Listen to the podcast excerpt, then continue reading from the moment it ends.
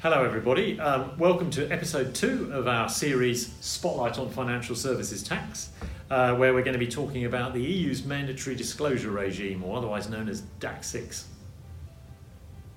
Uh, Peter, uh, on the first topic, automatic exchange of information, a very important question that a lot of people are asking what is information reporting all about? Okay, well, thank you, um, Bilal, um, and yeah, thanks for joining us, everybody. Um, notice we have a nice socially distanced uh, um, uh, uh, discussion uh, uh, for you going on uh, today. So, um, to answer your question, Bilal, um, information reporting. Um, uh, th- there's one uh, key aspect, which is the FATCA and CRS uh, regime, um, which is about um, uh, individual I- information on individuals, and that's what I'm going to focus on. There are other information reporting regimes, and we'll come to those later on in the discussion. Let's focus then on, on FATCA and CRS. Uh, th- this is a regime actually that's been around in the international environment for um, uh, six or seven years now. Um, and I always struggled with it when I first heard about it. And the easiest way I find to think about it is an example. So let's say we have um, somebody who's coming to work in, um, uh, let's say, um, Saudi Arabia, and they're coming from India. Um, and they op- go and open a, up a bank account in, um, uh, uh, with a bank in Saudi Arabia. The, uh, uh, what the, um, both the FATCA and the CRS regimes um, uh, will require is that the bank that opens up that account for that individual must take down details of that individual, like their address and so on. Uh, and then um, uh, uh, it will collate that information about them with the um, uh, uh, account information. Um, for example, how much interest they earn on the account over the period. And then, uh, if you like, that information on them at the end of the kind of fiscal year will be gathered together with all the other, if you like, um, account holders, in, in this case, Saudi Arabia, uh, gathered together, and then that information will be sent back to the home territory um, of the individual concerned, wherever they're kind of domiciled or resident. So, in my little example, that would be India. Uh, and so India would get a series of um, uh, uh, uh, uh, data coming through on account holders in Saudi Arabia, um, which would allow them to make sure that all of when uh, Indian nationals submit their tax returns, all of the information is complete on those tax returns. And you can see it's quite a clever mechanism for preventing um, uh, uh, any form of uh, tax evasion uh, or tax avoidance even by individuals. So that's the that, that's if you like the mechanics or the practicalities of, of, of what it does. Um, but actually, just related to that, Bilal, I, I know uh, the um, interested on your thoughts on the same question, and also I think you were telling me on one occasion how much um, revenue this has caused tax authorities to raise globally. Yeah, that's right, Peter. I mean, I think that's a, great example of, of how the regimes are working. I mean, just to dig into uh, a bit more detail, uh, the, the FATCA uh, firstly came out, uh, it was actually introduced as a part of the HIRE Act uh, in the US, and it required um, all countries, it's an international piece of tax legislation requiring financial institutions in all countries to report on US uh, account holders or US citizens. Um, and then following the introduction of FATCA, um, the G5, and then the G20, uh, and now 113 countries decided to adopt the Common Reporting Standard, uh, which means that financial institutions uh, need to collect and disclose information on the tax residency of their customers. So clearly a, a, very uh, powerful tool uh, being used by governments to combat tax evasion. Um, and many financial institutions uh, have found this a huge challenge. I think a huge tax technical challenge due to the complexities of the rules, but also a huge IT challenge as well, and a huge technology challenge. So very large institutions have looked to automation and tax solutions uh, to collect data, to manage data, and be able to report that data. And indeed, the OECD um, released a lot of statistics, particularly around CRS. Um, one of those is some 4.9 trillion euros of data has already been exchanged under CRS. That number keeps changing as more countries adopt uh, the, the requirements of the Common Reporting Standard and as, uh, as more customers are disclosing information under these regimes. What's also um, uh, helped uh, by implementation of these regimes are some of the disclosure programs released by countries. I think the introduction of some of these uh, automatic exchange of information uh, mechanisms has uh, encourage taxpayers to disclose more information. So on the overall, let's say, global scale, uh, they've both been very powerful tools and they continue to do so. And just going back to your example um, uh, regarding uh, a Saudi Arabian bank and, and an Indian tax resident customer, what's quite key about the CRS, it's a multilateral exchange of information. So information will also go the other way from India to Saudi Arabia in respect okay. of Saudi tax residents in India. So very, very interesting. And just to pick up on two things that you mentioned there, Bilal, um, the um, one thing people often say to me is um, a lot of the kind of tax changes that, that, that are coming through um, uh, uh, these days require sort of cooperation, and people say to me, surely that level of cooperation is not going to be possible. And I do always cite the, the FATCA and the CRS regimes as excellent examples of where actually the level of cooperation has been very high. Um, and um, you know it's a benchmark for what can be achieved when, when governments you know agree on a common set of protocols. So you know I think I think that's that's that's interesting in itself.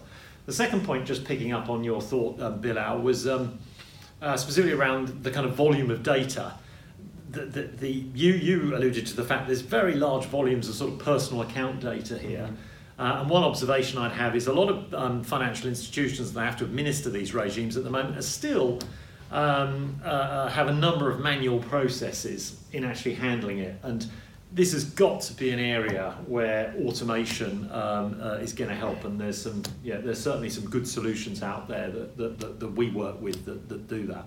But let me ask you a, um, uh, uh, a, a, question, Bilal. Given that the um, this FATCA CRS regime you said has been in place, you know, like for seven years now, surely it's up and running.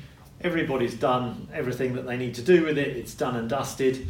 Um, why, why should um, uh, financial institutions or taxpayers um, have any concerns over um, uh, the system given it's been in place for so long?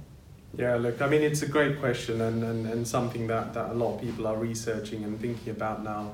I think to think about why is it relevant now post implementation, we need to think back to what the objective was of these regimes, particularly in respect to the Common Reporting Standard. Now, the CRS was originally introduced to create a level playing field between all countries. And what that means is, is that governments, regulators are required to implement the regime in a certain way, following a certain standard, which has been recommended by the OECD. And then those countries are required to assess on a continuous basis that the institutions in their countries are following the requirements are compliant with the requirements and are reporting in accordance with the requirements. Now, why is this important? This is important because the CRS in particular is a multilateral exchange of information regime. It depends on each country following the same requirements, exchanging information with each other. So, under the principles of the OECD, um, why is this important now? The OECD uh, is, uh, is in, a, in a mode now where it's uh, satisfied that countries have the legal basis or sufficient legal basis for the CRS uh, to be in place to exchange customer data between countries.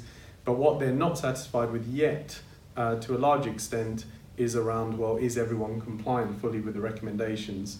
And as Peter said, I mean, it's a complex uh, piece of legislation. Uh, many businesses are still getting there in terms of being fully compliant, in terms of uh, introducing technology to automate some of these tasks. So still a bit of work to be done.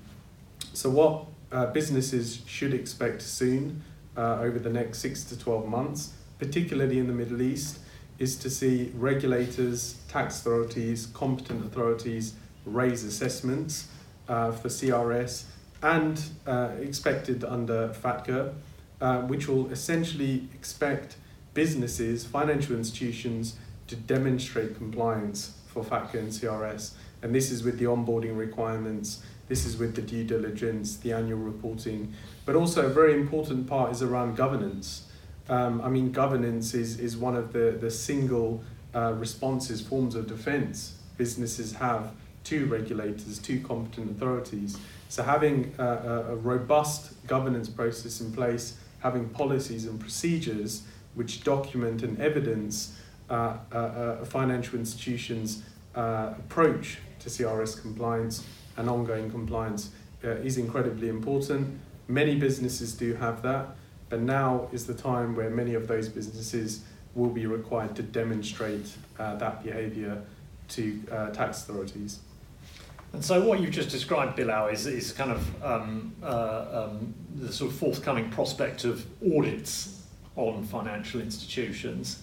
Yeah. Um, so, you know, what, what would your best advice be? What, what, if you had to say in a kind of sentence or two, what, what, what is it that financial institutions should therefore do to prepare for this? Yeah, look, I mean, uh, FATCA came in in 2014. There were huge efforts by businesses to comply with FATCA, and I think that was done reasonably well. Um, we work with some of the largest and influential financial institutions in this region. Uh, many of those are largely compliant with FATCA. Two or three years later, the CRS came in. Many businesses had FATCA fatigue, so their compliance departments, risk departments, and tax departments were totally fatigued from FATCA. But they did take efforts to comply with CRS. That was implemented, and there is a process in place to annually report. But since then, there's been very little attention paid to both FATCA and CRS, um, mainly because of uh, the lack of any audits or compliance uh, uh, compliance reviews. And also, I think uh, businesses have many regulatory and tax issues to deal with.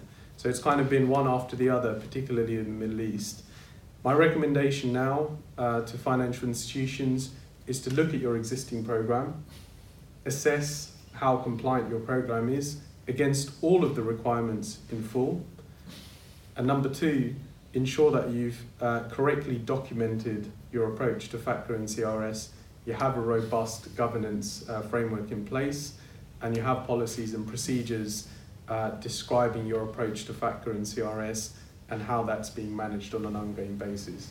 Okay, uh, well let me let me play that back. Um, uh, your description, uh, Bilal. Um, I think what, what, what I've heard you say is that as a financial institution, in preparation for this, um, uh, we need to conduct an audit readiness um, yeah. assessment um, uh, uh, because the importance of trying to make sure um, that we are compliant in the way that we need to be um, before an actual audit is launched by a tax authority is important, really, actually, for two reasons. One, um, it can be expensive both in terms of sort of penalties and so on if there are errors identified by um, a tax authority. Uh, and secondly, it's got a reputational aspect to it as well. So um, that's probably the recommendation as I understand it uh, uh, uh in summary.